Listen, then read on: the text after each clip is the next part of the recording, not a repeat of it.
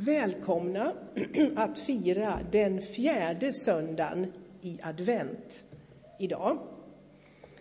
Eh, Jesu födelse föder lovsång, handlar det om i den här gudstjänsten.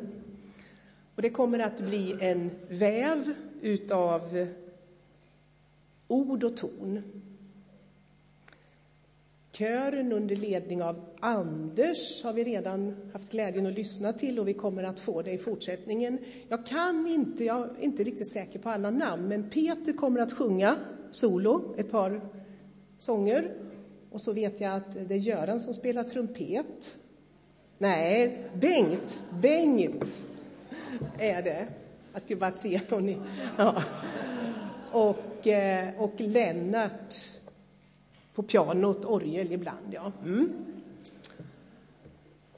Eh, varvat med sången så är vi fyra personer som kommer att dela några korta ord omkring de fyra lovsångerna i Lukas kapitel 1 till 2. Lovsångerna inför Jesu födelse.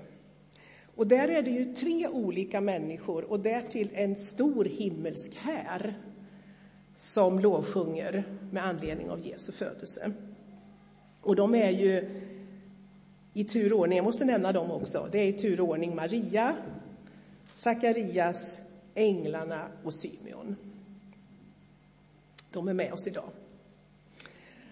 Och de som kommer att säga någonting med anknytning till deras lovsånger är enligt samma ordning Ivar, jag själv, Pumba och Evelin. Faktum är att Lukas nämner ytterligare några som lovsjöng med anledning av Jesu födelse. Det hade varit roligt att ha med deras ord också, men det har vi inte. Ni vet vilka jag menar. Deras lovsång eller lovprisning nämns mellan änglarnas och Symeons lovsång. Det var de som fick höra änglasången och som faktiskt blev inbjudna att själva komma med och se Jesus, barnet, det nyfödda. Och efter det, när de hade gjort det, när de vände tillbaka till sitt, så säger Lukas i kapitel 2, 20 att de, det vill säga herdarna, prisade Gud för allt som de hade hört och sett, alldeles som det hade blivit sagt till dem. De prisade Gud för det de hade sett och hört. Med anledning av det så kan jag nämna också att julkrubban står här under granen. Så den kan ni också besöka vid lämpligt tillfälle. Till sist i gudstjänsten så får vi alla en inbjudan till Herrens bord att vara med och smaka och se till nattvarden. Och efter det, efter det så är det ändå inte slut. För sen är ni välkomna att också dela gemenskapen vid kyrkborden, kyrkfikaborden heter det kanske. Vi gör ju lite annorlunda oftast idag mot den första kristna församlingen. De firade Herrens måltid i samband med en vanlig måltid. Men vi har delat upp det lite mer så här och det går ju bra det också. Men se det gärna som en helhet. Ja, vi hämtar som sagt de här lovsångerna kring Jesu födelse från Lukas evangelium. Jag vill ge lite bakgrund till eh, Lukas evangelium. Lukas, läkaren, vetenskapsmannen, är det som skriver och han skriver till Teofilus. Finns det några latinare här? Vad betyder det namnet, Teofilus? Teos, Gud. Filios, älskar. Den som älskar Gud. Och det var ju en person som han riktade till. Men alla vi som älskar Gud är mottagare av detta. Det tycker jag är häftigt. Hur fungerar en vetenskapsman? Noga med fakta. Ta reda på det, forskar. Eh, och så gjorde läkaren Lukas. Detta är inte hans egen eh, ögonvittnesskildring, men han har troligen intervjuat och tagit reda på. Han skriver det i inledningen. Jag skriver det här till dig, Teofilus, för du verkligen ska veta vad som hände och i vilken ordning det hände. Här har vi den här noggrannheten. Och om vi då tittar på vad Lukas skriver i sitt evangelium som är unikt, som inte de andra skriver om, så är det bland annat de här tidiga händelserna. Det är alltså ängeln Gabriels besök hos Maria, mötet mellan Maria och släktingen Elisabet, som vi återkommer till, Marias lovsång som vi ska läsa, Johannes döparens födelse finns bara där, och hans barndom, och Jesu födelse och herdarnas besök, Jesu omskärelse, frambärandet i templet, Simon och Hannas lovsång är endast här. Och kommentaren om Jesu barndom, till exempel det här besöket när han var 12 år i Jerusalem, det är Lukas som skriver om detta. Och då börjar man fundera, vem har han intervjuat? Och då säger de som har forskat att han har nog intervjuat Maria. Så Lukas har suttit hos Maria när hon var vid, till åren kommen då, troligen i Caesarea. Vi vet att Lukas var där när Paulus satt i fängelse två år i Caesarea och traditionen säger att Maria var där. Så det är vad man tror. Så att Lukas evangelium är i väldigt mycket Marias evangelium. Det är hennes berättelse. Och det är bra för oss att veta det. Det ger lite mer både känsla och innehåll när vi läser, mer förståelse. Och vi vet också att Maria är trovärdig. Alltså, vi kommer ihåg från julevangeliet där det står att Maria tog detta till sitt hjärta och begrundade det. Hon lade det verkligen i sitt minne. Så när hon berättar detta många år senare för Lukas, då har hon bearbetat detta, hon har tänkt det om och om igen och så får vi del av detta sanna vittnesbördet. Så tänker jag om det. Nu är det dags att ta den här första lovsången och lite bakgrund till den är ju att ängeln Gabriel har varit hos Maria. Hon vet att hon ska föda Guds son, frälsaren. Hon får också reda på att hennes släkting Elisabet är i sjätte månaden och hon bär då Johannes döparen i sitt liv. Och då tänker Maria, jag ska besöka Elisabet, nu är vi ju i samma läge. Och det är nog något speciellt med båda våra barn, så var ju känslan, för ängeln hade faktiskt talat om det också, Elisabet. Mm. Så hon beger sig på resa. Eh, Elisabet möter henne på vägen. Och jag vet inte, ingen vet egentligen om hon hann berätta om änglabesöket, kanske inte ens det. För Marie, eh, Elisabet får en upplevelse. Eh, barnet i hennes liv rör sig på ett speciellt sätt. Johannes döparen alltså. Så man brukar säga att Johannes döparen är den första evangelisten. Det är den första som vittnar om Jesus. För det Elisabet säger det, du är Guds moder, säger hon till Maria. Hon förstår genom det som hon upplever i anden och rörelsen i sitt modersliv. Det är rätt mäktigt. Så där har vi den första evangelisten, den första som vittnar om Jesus är Johannes döparen. Det redan är båda i moderlivet. Lite spännande.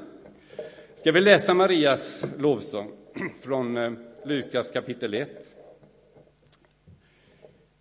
Och det är då i samband med mötet med Elisabet. Hon säger det här till Elisabet, men som vi förstår till oss alla, för vi ska bära det här med oss. Från vers 46 i Lukas 1. Då. Då sa Maria, min själ prisar Herrens storhet, min ande jublar över Gud, min frälsare. Han har vänt sin blick till sin ringa tjänarinna. Från denna stund skall alla släkten prisa mig salig. Stora ting låter den mäktige ske med mig. Hans namn är heligt och hans förbarmande med dem som fruktar honom varar från släkte till släkte. Han gör mäktiga verk med sin arm. Han skingrar dem som har övermodiga planer. Han störtar härskare från deras troner och han upphöjer de ringa. Hungriga mättar han med sina gåvor och rika skickar han tomhänta bort. Han tar sig an sin tjänare Israel och håller sitt löfte till våra fäder att förbarma sig över Abraham och hans barn till evig tid. Ja, det här talar ju väldigt mycket för sig själv. Bara några korta kommentarer. Vilka blir välsignade? Maria känner sig välsignad. Vilka blir välsignade? Jo, de som ställer sig till Herrens förfogande. De blir välsignade. Det var det som Maria gjorde. Jag är din tjänarinna. Här har du mig. Jag vill tjäna dig. Hon ställer sitt liv till Guds förfogande på detta speciella sätt. Vill vi bli välsignade, då ska vi ställa oss till Guds förfogande. Det blir min tanke i detta. Och ni får gärna dela den med mig. Maria fick inget lätt liv, men det var ett liv till Herrens förfogande. Gud vänder sig till de ödmjuka, de svaga, behovets barn. Känner vi som behovets barn idag? Känner vi att vi kommer till gudstjänst för att vi behöver få någonting? Då är vi i ett läge att Gud vänder sig till oss. De som anser sig rättfärdiga, de mätta, de som inget behöver, de får heller ingenting.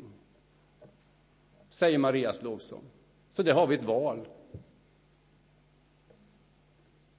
Lovsången avslutas, och det var en sak som verkligen kom till mig.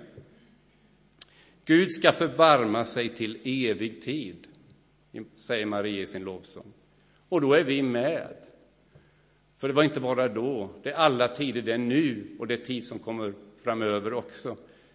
Det ska Gud förbarma sig. Förbarma är ett ord som vi kanske bara använder i gudstjänst, jag vet inte, jag använder det aldrig annars i alla fall. Eh, men det är att ta hand om och eh, försöka att hjälpa och förbättra en situation, det är att förbarma sig. Eh, om vi ser till våra liv och förhållandena och världen och allting så nog kan vi säga att vi behöver Guds förbarmande i våran tid. Så är det gott att höra att det här gäller från då och till evig tid. Så min bön blir så här, och den finns också i näst sista versen, tror jag det är i Bibeln, i Uppenbarelseboken. Kom, Herre Jesus.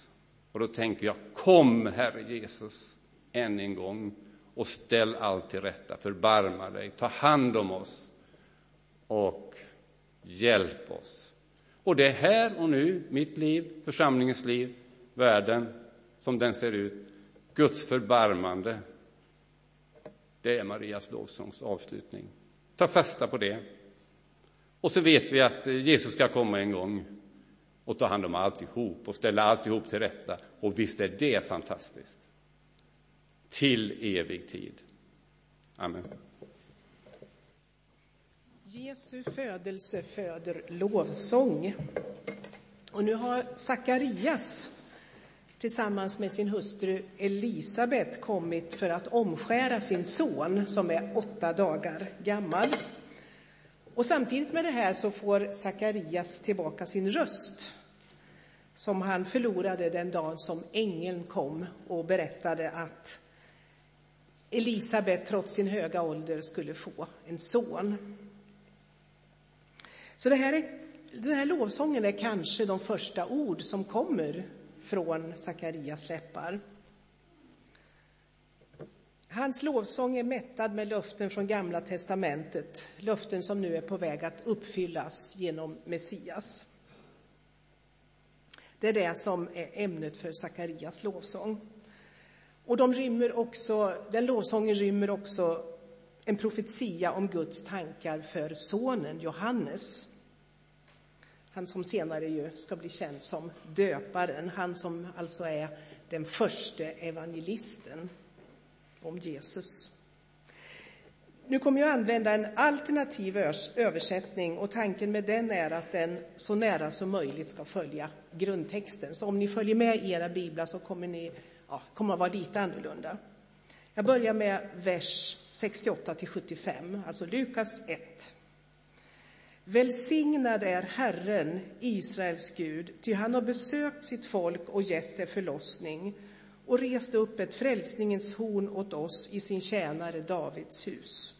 Så som han har lovat genom sina forntida heliga profeters mun. Frälsning från våra fiender och alla som hatar oss för att så bevisa sin barmhärtighet mot våra fäder och komma ihåg sitt heliga förbund, den ed han svor vår fader Abraham. Att låta oss utan fruktan, befriade ur våra fienders hand, få tjäna honom i helighet och rättfärdighet alla våra dagar. Gud har besökt sitt folk för att befria från slavtjänst och förtryck till att få tjäna den levande guden. Här har vi det igen med att få tjäna Gud. Varifrån får Sakarias de här orden? Jo, från Andra Mosebokens berättelse om Exodus. Med profetisk blick så ser Sakarias hur Messias kommer att fullborda den befrielse som uttåget ur Egypten var en förebild för och som den hela tiden pekade emot. Därför väljer han också ord som hör ihop med den berättelsen och som säger något viktigt om det som ska ske genom hans verk. Läs gärna Andra Moseboken kapitel 3 och framåt för att få med dig den bakgrunden från berättelsen om Exodus. När det där i Andra Mosebok talas om att det frisläppta folket ska offra åt Gud i öknen eller hålla gudstjänst, som det också står i någon översättning, så används ett ord som motsvarar just lovsångens ord om att tjäna Gud. Och det ordet, både det hebreiska och det grekiska, kan också översättas med tillbedja. Alltså, Guds folk är befriade för att tillbe Gud. Det är vår första tjänst, vår främsta kallelse. Vi är frälsta för att tillbe. Och nu är det inte bara befrielsen från farao som pekar mot den här kommande frälsningen, utan folkets befrielse från fångenskapen i Babel är också en sån här profetisk modell. Och när Zakaria väljer, Sakarias väljer ord för sin lovsång så hämtar han inspiration också därifrån. Och vi ska inte fördjupa oss i det nu, utan vi kan bara konstatera att Sakarias i sin profetia om sonen Johannes och kusinen Jesus har vävt in flera profetiska trådar från både Jesaja, Jeremia och Malaki. Och nu läser vi vidare, vers 76 till 79. Och orden riktas nu först till Johannes. Och du, mitt barn, ska kallas den Högstes profet. Ty du ska gå framför honom för att bereda väg för honom och för att ge hans folk kunskap om frälsning genom förlåtelse för deras synder. Det ska ske på grund av vår Guds innerliga barmhärtighet genom vilken en soluppgång från höjden ska besöka oss för att skina över dem som sitter i mörker och dödsskugga och för att leda våra fötter in på fridens väg. I alla de här profetiska visionerna så är det Kristus som strålar fram. Han är solen som lyser av Guds innerliga barmhärtighet. Guds innerliga förbarmande skulle vi också kunna säga, det är samma ord. Han är världens ljus som ska lysa upp vårt mörker och skapa den frid, den shalom, som rymmer så mycket mer än bara frånvaro av krig och inre oro. Även om det också är fantastiskt, så är ändå ordet shalom ännu mycket mera. Det är som ett helt landskap i sig som rymmer helande och helhet, hälsa, välbefinnande i ordets djupaste och vidaste bemärkelse. En soluppgång från höjden. Gud besöker sitt folk i Messias. Och nu bara till sist, en av de profetiska trådar som finns invävda i Sakarias ord är från Malaki.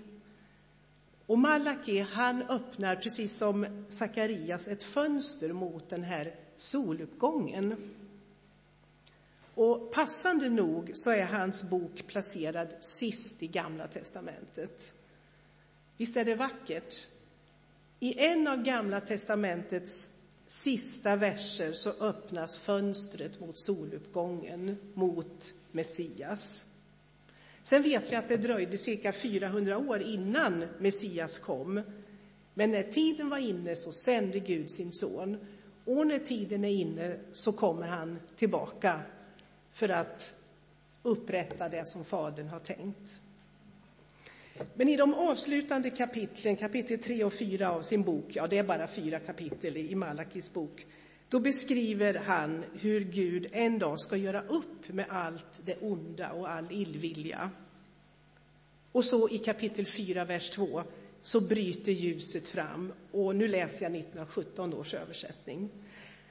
Men för er, ni som fruktar mitt namn, ska rättfärdighetens sol gå upp med läkedom under sina vingar. Då ska ni slippa ut och hoppa som kalvar som har varit instängda i stallet. Underbart. En ny dag med läkedom och återställe för människan och hela skapelsen. En soluppgång från höjden ska besöka oss för att skina över dem som sitter i mörker och dödsskugga och för att leda våra fötter in på fridens väg. För att leda oss in i shalom, i allt vad det ordet står för. Vi är inte där än, men vi väntar. Vi väntar på soluppgången och vi väntar på Jesus. Vi tar en liten stund i bara tyst bön och stillhet.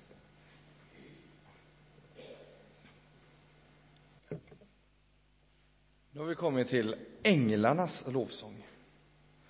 Jag eh, tycker om att kolla lite vad, vad eh, världen har för åsikt om saker, så ibland så googlar jag på grejer. Och det här var faktiskt en av de första bilderna som jag fick upp när jag sökte på änglarna. Har den, Jonas? Första bilden som kommer upp. Och så tänkte jag, men änglarnas lovsång. Ja, men du, det är inte helt fel. Det är faktiskt inte helt olikt. Ehm, änglarna kom och de hade en fantastisk lovsång mot nya mål. Men eh, sen så funderar jag på, men varför lovsjöng de egentligen? Vi börjar med att läsa texten. Och plötsligt var där tillsammans med ängeln en stor himmelsk här som prisade Gud. Ära i höjden åt Gud och på jorden fred åt dem han har utvalt. Jag tänker mig lite följande scenario. Fadern, Sonen och Anden resonerar med varandra om hur de egentligen ska rädda mänskligheten. De kommer fram till ett förslag, men samtidigt säger Gud, nej men jag kan inte begära det av sonen.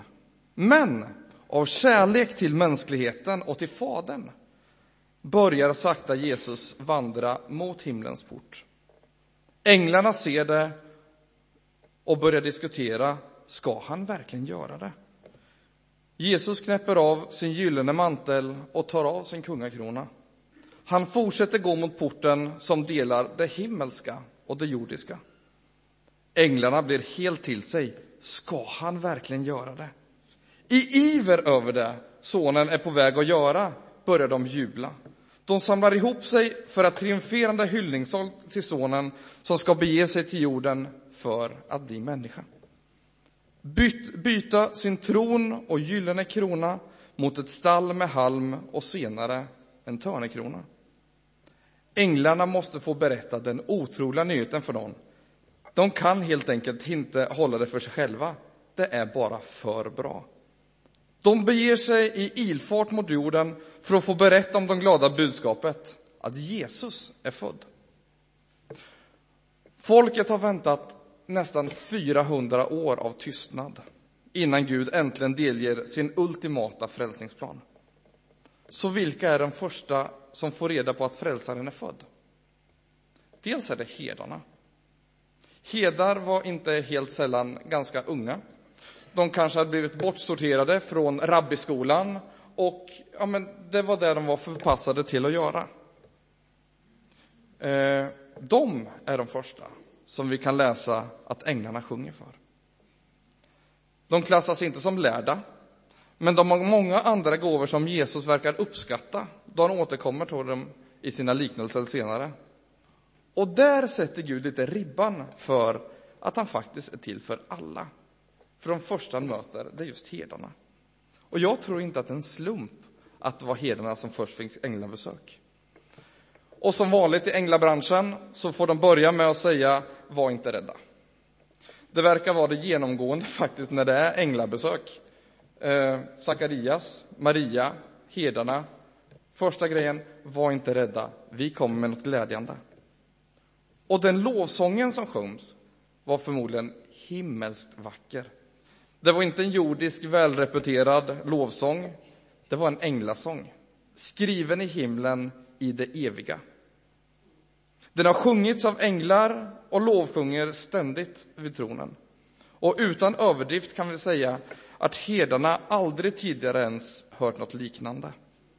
Att det dessutom var en stor himmelsk här, troligtvis tusentals, som stämde in i lovsången gjorde det garanterat till något de aldrig skulle glömma. Lyss till änglasångens ord. Gud är kommen till vår jord. Jag ser fram emot att en dag få stämma in i den sången tillsammans med övriga änglaskaran. När eh, vi själva fick barn så var det alltid så att den första tiden så ville ju alla komma och hälsa på och gratulera. Och, och det är jätteroligt, jättespännande, men det kan också vara ganska så tröttande. Och jag tänker mig att Josef och Maria är i den fasen just nu att de, de andas ut lite grann. Eh, och de är på väg till templet för att rena sig och offra eh, enligt de judiska traditioner som, som, som finns. Eh, och i templet så finns en man som heter Symeon. I Bibeln så står det att han var en from jude och en jude som tjänade i synagogan. Eh, något mer vet vi inte om honom. I alla fall jag vet inte mer om honom. Eh, Gud hade ju sagt till Symeon att han skulle inte dö förrän han hade fått se Messias. Eh, och så kommer Josef och Maria in i templet. Och då funderar jag på, vad är det som händer där inne egentligen? Jag vet inte riktigt vad Symeon har för uppgift, men i Bibeln så står det att han var ledd av den heliga Ande. Och jag tror att han bara kände Jesu närvaro när, han kommer in, när familjen kommer in i kyrkan. Och han går fram till Josef och Maria. Jag tror att han känner igen, han behöver inte ens fundera, han känner igen att jag ska gå fram till dem. Och då kommer lovsången. Han säger, Herre, nu låter du din tjänare gå hem i frid, precis som du har lovat. Ty mina ögon har skådat frälsningen som du har berett åt allt folk. Ett ljus med uppenbarelse åt hedningarna och härlighet åt ditt folk Israel. När jag läser Bibeln så funderar jag mycket om, jag försöker att liksom tänka mig in i situationen och vad det betyder för mig just här och nu och jag tänker att de här orden kan ge oss uppmuntran om uthållighet, tillit och mod. För jag tänker så här, även fast Symeon har fått höra från Gud att han inte ska få, få dö förrän han har fått se, få se Messias, så säger han nog många gånger, Herre, nu är jag trött. Jag vill komma hem. Snälla, låt mig få komma till ro. Och han, han var väldigt gammal. Jag vet inte riktigt hur gammal han var. Är det någon som vet? Ingen vet. Jag tittar på, på de lärda. han var väldigt gammal. Och jag tror att lika många gånger så hade nog Herren svarat Simeon, tålamod. Fortsätt med det du gör. Jag ser din längtan. Och han kommer snart. Och Simeon, han höll ut. En annan sak som jag funderat på, det var om Gud hade sagt till Simeon att Messias var ett litet barn. Eller om han bara hade sagt att, att det var Messias som han skulle få se och då skulle han dö. Och jag funderar, vad far det omkring i huvudet på honom? Det vet vi inte. Men som sagt, Simeon var ledd av den heliga Ande. Och genom det och sin tillit till Gud så förstod, förstod Symeon att Jesus var ljuset när de kom in. Och så tror jag att han kände Gud ganska så väl. Han hade god kunskap om Guds taktik. Det här att det man minst förväntar sig, att det ska uppenbaras. Att det lilla blir det stora, stora och att de fattiga, det är de som är de rika. Och att de obetydliga, det är de som ska bli upphöjda. Men jag tror också för att tro på detta och leva i detta så krävs det mod. Att mod att hålla ut utan att egentligen veta vad och hur och när saker och ting ska ske, utan att man bara fortsätter att gå. Behöver man besitta någon slags övermänsklig förmåga för att klara av det här? Det tror jag inte, fast ibland så tror jag att kanske att vi önskar det. Men jag tror inte, på grund av Guds taktik, att den ser ut som den gör, så behöver vi inte göra det. Jag tänker på Maria som var en väldigt obetydlig person. En ung flicka som fick en kallelse att bära ljuset, världens ljus. Och också att det var det lilla barnet jag tänker på när, när ehm, vad heter det, de tre vise männen, när de kom för att leta efter, efter den stora kungen. Då gick de ju inte till templet, utan de gick till kungen och frågade var är han någonstans? De förväntade sig något jättestort och, och maffigt. Men Jesus var det lilla barnet som föddes i ett stall. Och att det var barnet som blev världens ljus. Någonstans i Bibeln så står det också, Paulus skriver det, eh, att vi är världens ljus. Vi är systrar och bröder och är en del av världens ljus.